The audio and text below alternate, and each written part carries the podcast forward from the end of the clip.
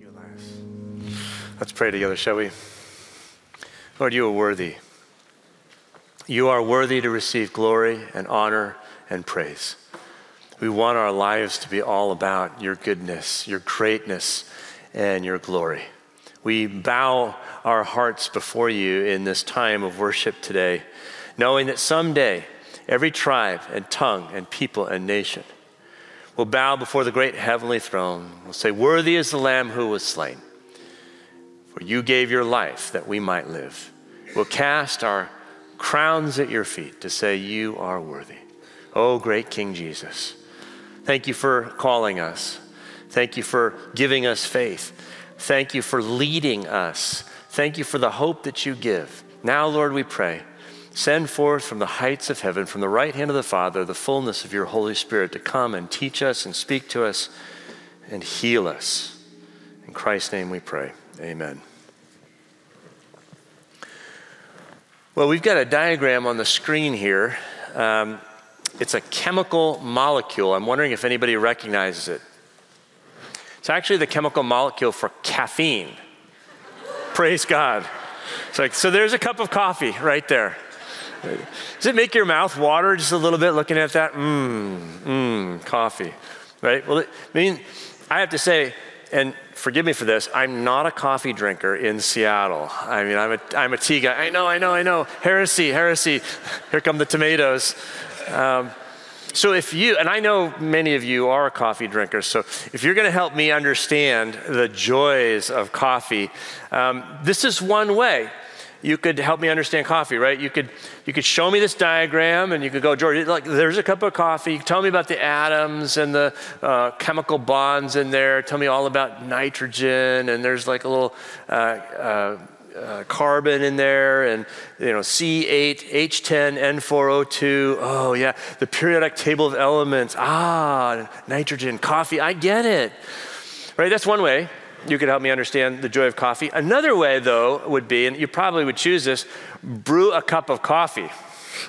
right? You could put it under my nose, and the aroma would begin to fill the room, and I'd see this rich, beautiful mocha color. I'd feel the heat as I hold that cup in my hand, bring it to my lips, and there it goes running down my throat, this warm, syrupy goodness. And then I go, oh, that's coffee, right? I get it. Well, St. John, in his first epistle, says this We tell you what we have heard, what we have seen with our eyes, what we have looked at and touched with our hands. St. John says that because he knows one way to understand God is through words and symbols and concepts, you know, like ultimate reality, unmoved mover, ground of our being, these phrases. But there's another way, and that is to hear, to see, to touch, even as St. Paul says in 2 Corinthians, to smell the aroma of Christ. Because what John knows, he's come to believe, the startling truth is that God has come to us with a body.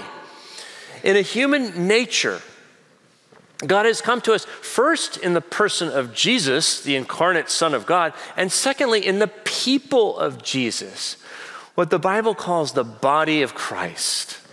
The body of Christ. See, so the lesson of the coffee diagram is that it takes a visible body to experience an invisible God. I want to think with you about that today. We've been reflecting for these last few weeks uh, on the New Testament story of Peter and Cornelius. This story, I believe, shows us what it looks like to experience God in a visible uh, community and to help other people experience God in a visible community. So let's turn to Acts chapter 10. We'll look today at Acts 10, 21 through 24. And actually, I'd like everybody to turn there so that you can read aloud with me. If you're able, would you stand? Uh, in the Pew Bible, you can turn to eight, page 894, and, uh, and you'll have to look down the page a bit to find Acts chapter 10, verse 21, and then we'll read down to the bottom verse 24. And uh, when we're done reading, I'll say, This is the word of the Lord, so that if you believe it, you can say, Thanks be to God. Listen carefully, you're reading God's holy word. So Peter went down to the men and said, I'm the one you're looking for. What is the reason for your coming? They answered, Cornelius, a centurion, an upright and God fearing man, who was well spoken of by the whole Jewish nation, was directed by a holy angel to send for you to come to his house and to hear what you have to say. So Peter invited them in and gave them lodging. The next day he got up and went with them, and some of the believers from Joppa accompanied him. The following day they came to Caesarea. Cornelius was expecting them and had called together his relatives and close friends. This is the word of the Lord. Heaven and earth will pass away, but what we just read never will. Please be seated. So, if you were here with us last week or you were watching the live stream, you saw that we have two men, both behind closed doors Cornelius and Peter. But now, as you just read, the doors are starting to open and the people are coming out. So, catch this principle right from the top. Nobody goes through a door alone. Nobody goes through a door alone. Let's think about that. So, first of all, Cornelius he sends three people through his door up there in Caesarea Maritima. So here's how this happens. Remember, uh, Cornelius is he's not a follower of Jesus. He's not a Jew. He's a Roman soldier, and he, he is a man of faith. And as he's praying one day, a, an angel appears to him in a vision and tells him to send men down 35 miles down the coastline to a little town called Joppa ask for a guy named Peter and have those guys bring Peter back up to you. And so he picks out a soldier, he's a, he's a centurion, so he picks out a soldier and um, two servants and sends them through his door. So there they go, three men through Cornelius's door. And Peter, he sends six uh, people through his door. Uh, uh, down in Joppa, actually, it's not Peter's door. That's just ha- where he's staying at the moment. But here's how this happened. So, Peter, you know, the fisherman turned apostle, is on a little tour of towns outside of Jerusalem. He's made his way down towards the coast, and he's in a town when he gets word that in the town over, which is Joppa, a woman has died. Her name is Dorcas. And they call, they say, Peter, would you come over? So Peter goes over and he finds this little Christian community grieving, a little house church and he goes inside, and there's a miracle. Jesus resurrects Dorcas as Peter is, is praying for. It's a miracle of, of healing, actually. And well, this creates quite a stir. It really kind of energizes the mission of that little house church. Lots of people start coming to faith in Jesus, and Peter goes, hmm, maybe I'll stick around here for a little while and see what else happens. So he stays with a man named Simon, different Simon, Hebrew name that Peter also has. Simon, this Simon, is a leather worker or a tanner. He must have done well financially because he's got a big enough house for lots of house guests. We, it's very likely that it's Simon's house where the followers of Jesus would gather in Joppa uh, for their prayers and Lord's Supper and fellowship and, and teaching and, and for Sunday worship. So now uh, there's Peter with Simon in the house. And then, you know, 24 hours after they had left Caesarea Maritima, this little three person group from Cornelius shows up knocking at the door. And Peter, as you just read, invites them in. They spend the night. And then the next morning, uh, they send them back out, uh, but with others. So um, we read in verse 23 Peter invited them in and gave them lodging. Um, it's interesting how Peter's taken up sort of the role of host in Simon's house. Uh, the next day, he got up, that's Peter, and went with them. That's the three from Cornelius. And, and here, catch this some, some of the believers from Joppa accompanied uh, Peter. Is kind of like a 24 hour journey back up north. They'll have to spend the night along the way. Now, um, by my count, uh, there are six people who go with Peter. And I say that because if you flip over to Acts 11, verse 12, um, Peter retells the story and he actually mentions that there were six believers who went with him uh, from that little house church in Joppa. So if I'm reading Luke right, and hang with me just for one more minute, there are three who don't know Jesus coming down from Cornelius who are invited into relationship with seven who do. Um, and it could even be more than that in Simon's house. And in the morning, 10, at least 10, uh, go back up on this journey. Um, 10 people in various stages of belief and unbelief, they go through the door in Joppa. Okay, so nobody goes through a door alone. Who cares? Well, there's a principle here. It's a principle that's true then, and it's true now, and it's true for the followers of Jesus. Nobody follows Jesus alone. Nobody does. And I'm so sorry for those of you who are introverts and individualists. I'm a recovering individualist and a proud introvert. I would love to be able to follow Jesus alone. Me and Jesus, it would be so good, right? Be, admit it, you know, we're a city of introverts. We all kind of want to go with Jesus alone. But nobody goes with Jesus alone and nobody finds Jesus alone. It just doesn't happen that way. Not in the scriptures, anyways. It takes a visible body to experience an invisible God. Let's think about that. Because how have we been doing the last couple of years? oh my gosh. Remember COVID? The last couple of years, the doors of the church have been closed. These doors, those doors, they've been closed, and we've all been going alone. Now, if you were with us last week, I told you about Clark from Ballard, you know, the guy that canceled me. I'm, I'm still wounded. Um, but what we learned, Clark came from New York City, been in Seattle three years, and he still says, after three years, I'm still all by myself, right? I'm alone. What I want to say is, in some sense, we're all Clark from Ballard now. We are, right? We've all experienced some level of church disruption and disillusionment these last few years. We've all experienced church disruption. I mean, unless, unless, you're brand new to Jesus, you probably have been going to church from time to time. It's been part of your life in some way, the rhythms and practices of Christian life in a corporate way. The, connections in the body of Christ, been, they were very much a part of your life. And then two years ago, bam, the door slams on all of that, and the connecting tissue in the body of Christ starts to loosen. And the, the habits that were forming your life in, in, in the corporate spiritual disciplines of of, of following Jesus, just they're not there anymore and they get replaced by other habits. We found other things to do with that time. And now, in some ways, we're going alone. Not just disruption, but also disillusionment. I think this is true, particularly true of those of us who are young or minorities or some women.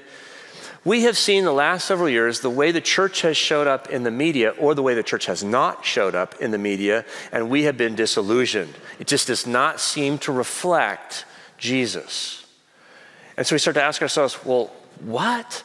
If that's what church is, I mean, I know it's not Jesus. Maybe I just don't need church and could just follow and have Jesus.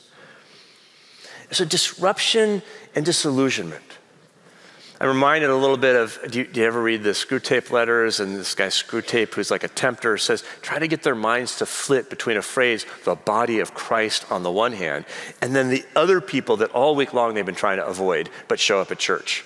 Right? He says, like the guy with the oily face or the odd clothes or the squeaky boots. So just take a moment now and look around the room.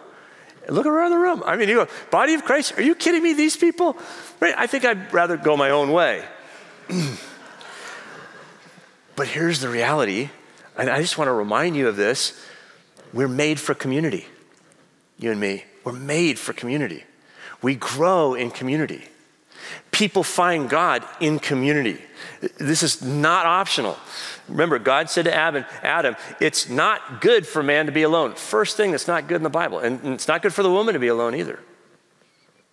St. Paul said to the church in Corinth, The eye cannot say to the hand, You know what? I have no need of you. and he says to Rome, the church in Rome, we are one body in Christ and we are members of one another. Wow. The letter uh, to the Hebrews says, and let us not neglect our meeting together as some people do. Uh, apparently, that's not a new issue. I was talking to somebody at the door not long ago, and, and they were just so happy to be back. And they said, George, I just think we've kind of gotten comfortable. We've kind of kind of comfortable with the way we've been living these last couple years. Church and our PJs got too easy. And they were just kind of thinking about, it was so good to be back. I mean, they were, they were saying the singing, like what we just experienced.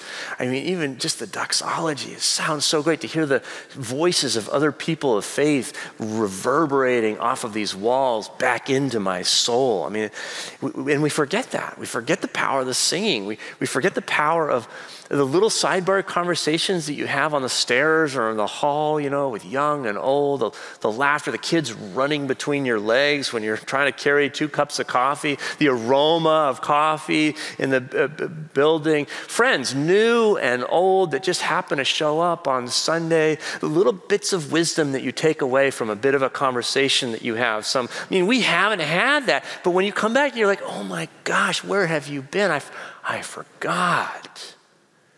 Oh, community. Somebody said to me, You know what I'm going to do? I'm going to call all the people that used to sit in the pew around me and tell them it's time to come back. I need you around me. I, I love that idea. See, this is the difference between a diagram of coffee and a warm cup of coffee in your hands. You get it? Now, let me just say, with respect to this story, if you could find Jesus alone, if anyone could find Jesus alone, Cornelius would be the guy right? Because, I mean, he's motivated, he's pious, he's praying, he's there, and he gets an angel showing up. I mean, can you do better than that? I don't want George. I want an angel, right? Give me an angel on something. I mean, our live stream is good, but having an angel, that's next level media. I mean, an angel showing up and saying, Cornelius. So if it could work that way, the angel would not have had to say to Cornelius, I got, I got to have you send for a believer down, down, down in Joppa. And if, if it could work that way, then the people down in Joppa with Peter said, We can't let you go alone. We've got to go with you. We've got to send a representative, little community of circle of friends, of people of faith. They've got to go with you because we sense that Jesus is doing something in Caesarea. And we got to be a part of it because we know that people find Jesus in community. That's what we're seeing in this beautiful little story. Some believers go with Peter. The body of Christ goes with Peter. By the way, that's why we put community in everything we do at UPC, or at least we try to. Our purpose is to form groups that help people find Jesus. I don't think I can say it any shorter than that. I mean, right now, that's my elevator speech. Our purpose is to form groups that help people find Jesus. So let me show you a few slides. First of all, here's our mission statement. Let's just become familiar with this. We're a family of communities joining Jesus to transform our lives and the lives of our neighbors. Remember last week, Peter and Cornelius will both walk away from this encounter changed people. Where? At the University of Washington, in our neighborhoods, wherever God has put you, you're on assignment, and all around the world. And you notice, family of communities. Communities means you're not alone. You don't go alone. You don't do this alone. You never do this alone. And family, that describes the character. This is one of our values living as family.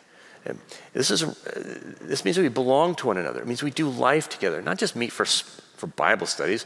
We live together as, as a family should live. Remember Jesus? He says, When you come to faith in me, when you put your trust in me, something mysterious happens through the Holy Spirit. You are born again. It's like you're born from heaven, second time. And you come into a spiritual life, and with that, you come into a spiritual family, kingdom family. So, I mean, what we're doing in these groups, in some part, is just like reparenting, because this is not your family of origin. we do things differently. We do things now in this family Jesus' way. And we've got to learn how to do that, because we didn't, most of us didn't have families like that. That's where the transformation starts to happen when we really treat each other like brothers and sisters, children of God in a new family. So that's part of our, that's the character of our communities. But what we, that's kind of a network around Puget Sound of these little micro communities, trying to figure out what it means to live with Jesus in this way. We put community in our mission. This is the way we describe it on our website. Uh, if you look at our website right now, you'll see a little scheme like this uh, caring for neighbors in community like Jesus. This is how we live. This is aspirational language. We, we, we want to live this way, caring for neighbors in community like Jesus. How do we do that? That's what we're wrestling with. Now, one of the ways that we describe our strategy, our strategy for doing this is we call it formational community. And I know nobody knows what that means. It's, we like that because we get to give it our own meaning. Let me show you a slide that gives us a picture of what we mean by formational community. We're basically saying, as followers of Jesus, we feel bound to hold together or to integrate three great biblical mandates formation as disciples, mission for neighbors, and community like family. When you live in the center of that Venn diagram, we call it formational community. Formation, you're being changed, formation.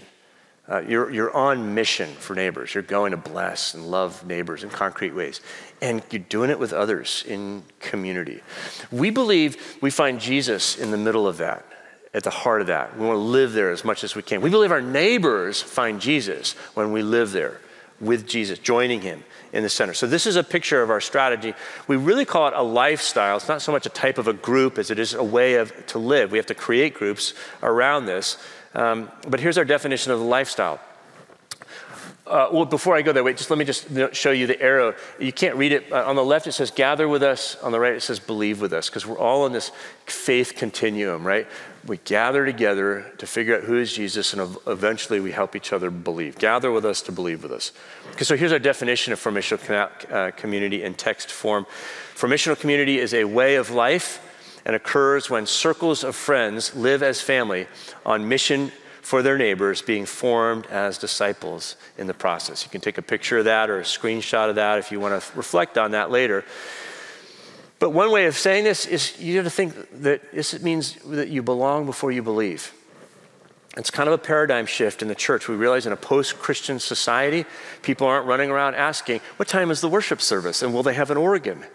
Um, you know, they're not asking, What must I do to be saved? Your neighbors are probably not going to ask you that question. And even if they did, they wouldn't necessarily believe your answer. They've got to see it lived out. And so well, the, the paradigm shift is from you belong before you believe to uh, from believe before you belong to you belong before you believe. Experience this family. Join us in community. And then you'll see the one who makes it possible. The problem today isn't just that people don't know that much about Jesus. The problem today is also that they've never really seen Jesus' teachings lived out in an authentic, credible, and inviting way. And that's, that's what we're shooting for. I mentioned earlier in the service Lesslie Newbigin, a great missionary, and he writes this The primary reality of which we have to take account in seeking for a Christian impact on public life is the Christian congregation. That's the sound of my mind blowing. This is very countercultural right now. People are not looking, they're not valuing the Christian congregation. And yet Newbigin says this is the only way to make public impact, Christian impact on the public life, the Christian congregation. How is it possible, he asks, that the gospel should be credible and that people should come to believe that the power which has the last word in human affairs is represented by a man hanging on a cross? That's a good question. The only answer the only hermeneutic of the gospel, in other words, what he means by that is the only way the gospel will ever make sense to modern people is a congregation of men and women who believe it and live by it. That's the gospel in a pluralist society, a book that I recommend. So, what is he saying? He's saying, you know, the only way that you and I, and the only way that our neighbors can make any sense of all this Jesus talk is if they see Jesus lived out in a visible community. And remember, this is Jesus' teaching. Jesus says himself in the high priestly prayer, John 17, he says, Oh Father, the world will believe that you sent me. How? By our unity. Our unity. When we do life together, Jesus expects that the world will get a window into the nature and mission of God's Son, Jesus Christ. And he says in John 13, by this everyone will know that you are my disciples if you have love for one another. Oh man, I wish the bar weren't quite that high. Love for one another. It's so beautiful. It's so challenging, but that's the way, Jesus says. And by the way, by extension from that one another, the love one another, all the other one another's, and there are over a hundred of them, forgive one another, comfort one another, admonish one another, pray for one another, have fellowship with one another. These are things you just can't do alone. You can't go there by yourself. Nobody can go there. So I need uh, alone. I, I need you to go with me, and you need me to go with you, and Clark needs all of us to go together in some way. So that's why I say our purpose is to form groups that help people find Jesus. It takes a circle of authentic love to make God's love tangible. Um, it takes a visible body to, ex- to experience an invisible God. So you're doing yourself a favor, really. I mean, when you connect with others, you give God an opportunity to connect with you. This is good for you. And let me tell you a story that kind of illustrates that. So I never actually met my father-in-law. 32 years ago, I, I married my wife, Anne, and before I even met her, her father-in-law died tragically in a car crash. So I never, I never met him, but I feel like I know him today. And let me tell you how that happened. I mean, yes, I've seen pictures and stuff like that, but it was really 32 years. I was welcomed into this family, a little bit who's this weird guy, George, with duct tape on his shoes? You know, they, they, they tolerated me. Immediately, they could tell I was from a different universe, certainly a different family. I could tell they were very different from my family of origin. So there were some adjustments there, but I'm studying them. I'm studying Anne, my new wife. I'm studying her younger brother, David, her older brother, Pete. I'm studying her mother, and I'm starting to notice they have some things in common, don't they? I mean, just occasionally I'd see something like a way of communicating or not communicating or um, a preference or a facial expression or a, a little giggle, these quirky little things. And I go, the things that they share in common that aren't in any one individual that I can see in this circle of family must have come from some other member that's not here. And I could see in the children and the spouse, the husband and father that I never met. He was showing up for me in this family. So now I feel like I really do have a sense of this great man, George Hunsinger, though I never had an opportunity to meet him myself. He's had an impact on my life. In 1 Corinthians 11, St. Paul says, Be imitators of me as I am of Christ. We all imitate, and that's a good thing. But then immediately he goes on the next chapter to talk about the body of Christ. Imitate as I imitate, but, but make sure the body of Christ is part of that. And here's why I think he's saying this. Keep, keep in mind my story of my, of my in laws. If you just get me, George, eh, I'm trying to imitate Christ, and then you try to imitate me imitating Christ. That's good as far as it goes. But someday, let's say decades later, you're going to look a lot like me, praise God. right? But you might not look so much like Jesus. And the goal is not to look like George. I, you know, I have to remind myself.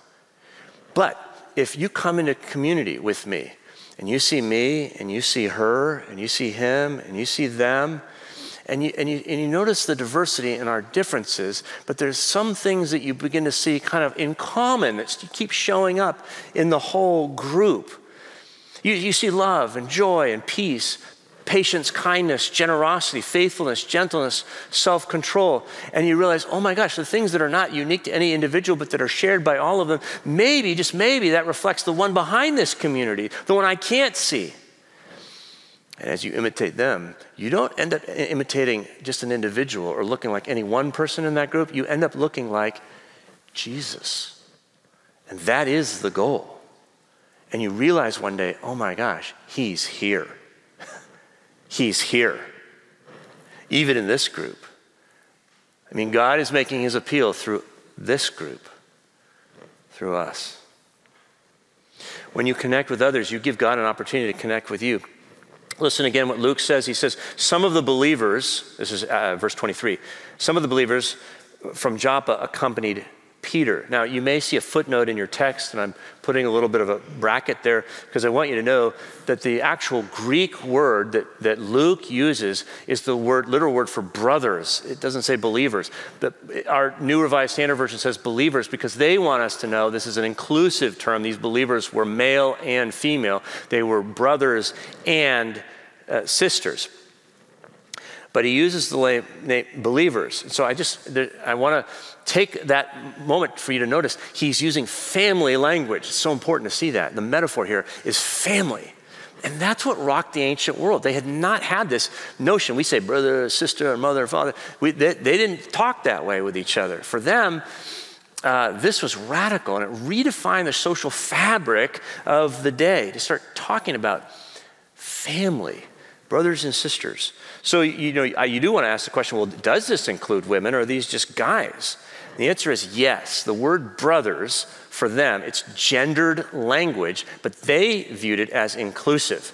And the way to see that, if you want just one place, you can see it in many places. Look at Acts chapter 16, verse 40.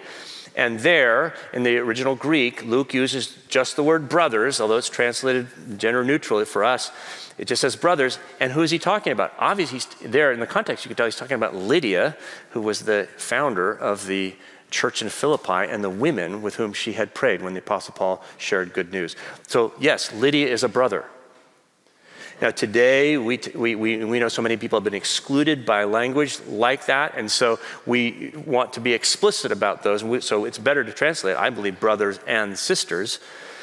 But I just want you to know that the character of this community was male and female. And that's one of the things that drove people to faith in Jesus when they saw oh, how they treat women. Uh, it, was, it was very countercultural. So, for example, Dorcas, I want to just go back to Dorcas or Tabitha, that was her he- Hebrew name. She's the woman who died in that house church in Joppa. I believe she was the leader of the church. And I'll tell you why I think that. First of all, Luke introduced her as a person with great reputation. Second of all, this is the only place in the New Testament that we see the female word for disciple, the only place to describe Dorcas. It's as though she's almost like one of the 12. And then, thirdly, when she dies, it's not just like a loss, people are sad, it's like a crisis for the church. They go, Where's the nearest apostle? We're now lost. We've lost our leader. That, that's why I think Dorcas is actually the leader of that community. So, are you getting the character of this? I mean, this is a community that, that elevates women. And by the way, the whole point of this story, if you know it, you'll see it in a, in a moment, I mean, in a couple, couple weeks, is that it's a multi ethnic community. It's a multi all the nations and ethnicities of the earth are represented in these little groups. The economic diversity, the, the, the, wealthy and the, and the uh, under resourced. It's a community of economic generosity. And a, we have single people, we have married people, we have young and old. The wealthy man is opening the door for the poorest of the servants and washing their feet. And it's, this is a queer kind of counterculture, and it's beautiful to behold. This is the new family of Jesus. The word they would have used at the time for that is oikos. It's the Greek word for family, for house, or for household. And you see that, and we don't have time to look at it today, but it begins in Acts chapter 2, following the model of Jesus, who gathered a group of 12 men and other women around him. They do this in houses across Jerusalem, house by house, they gathered, Luke tells us. And the Lord adds to their number daily. Nobody goes through a door alone. They put community in their mission. When you connect with others, you give God an opportunity to connect with you. Okay, so I hope this is what you're hearing today. It takes a visible body to experience an invisible God. So finally, let me just ask about you. How are you doing in your corporate experience of Jesus? Who are your people? Do you know? Could you tell the person next to you, these are my people? And if your people were to answer that question, would you be in their list? Do they know that they're your people? Do they know that you're their people? How do you connect with believers? I'm talking about now, not three years ago, but now. How, how are you living out the one another's with other believers, with brothers and sisters? What's it like to be family to one another? Well, reflect on those questions this week, but here's the invitation. This week, the invitation is invitation. I, I, want us to do exactly what Peter does. Look at Acts 10, verse 23. So Peter invited them. He invited them. And that's what we need to do for one another. We need to invite. Come on over. Come with. Come in.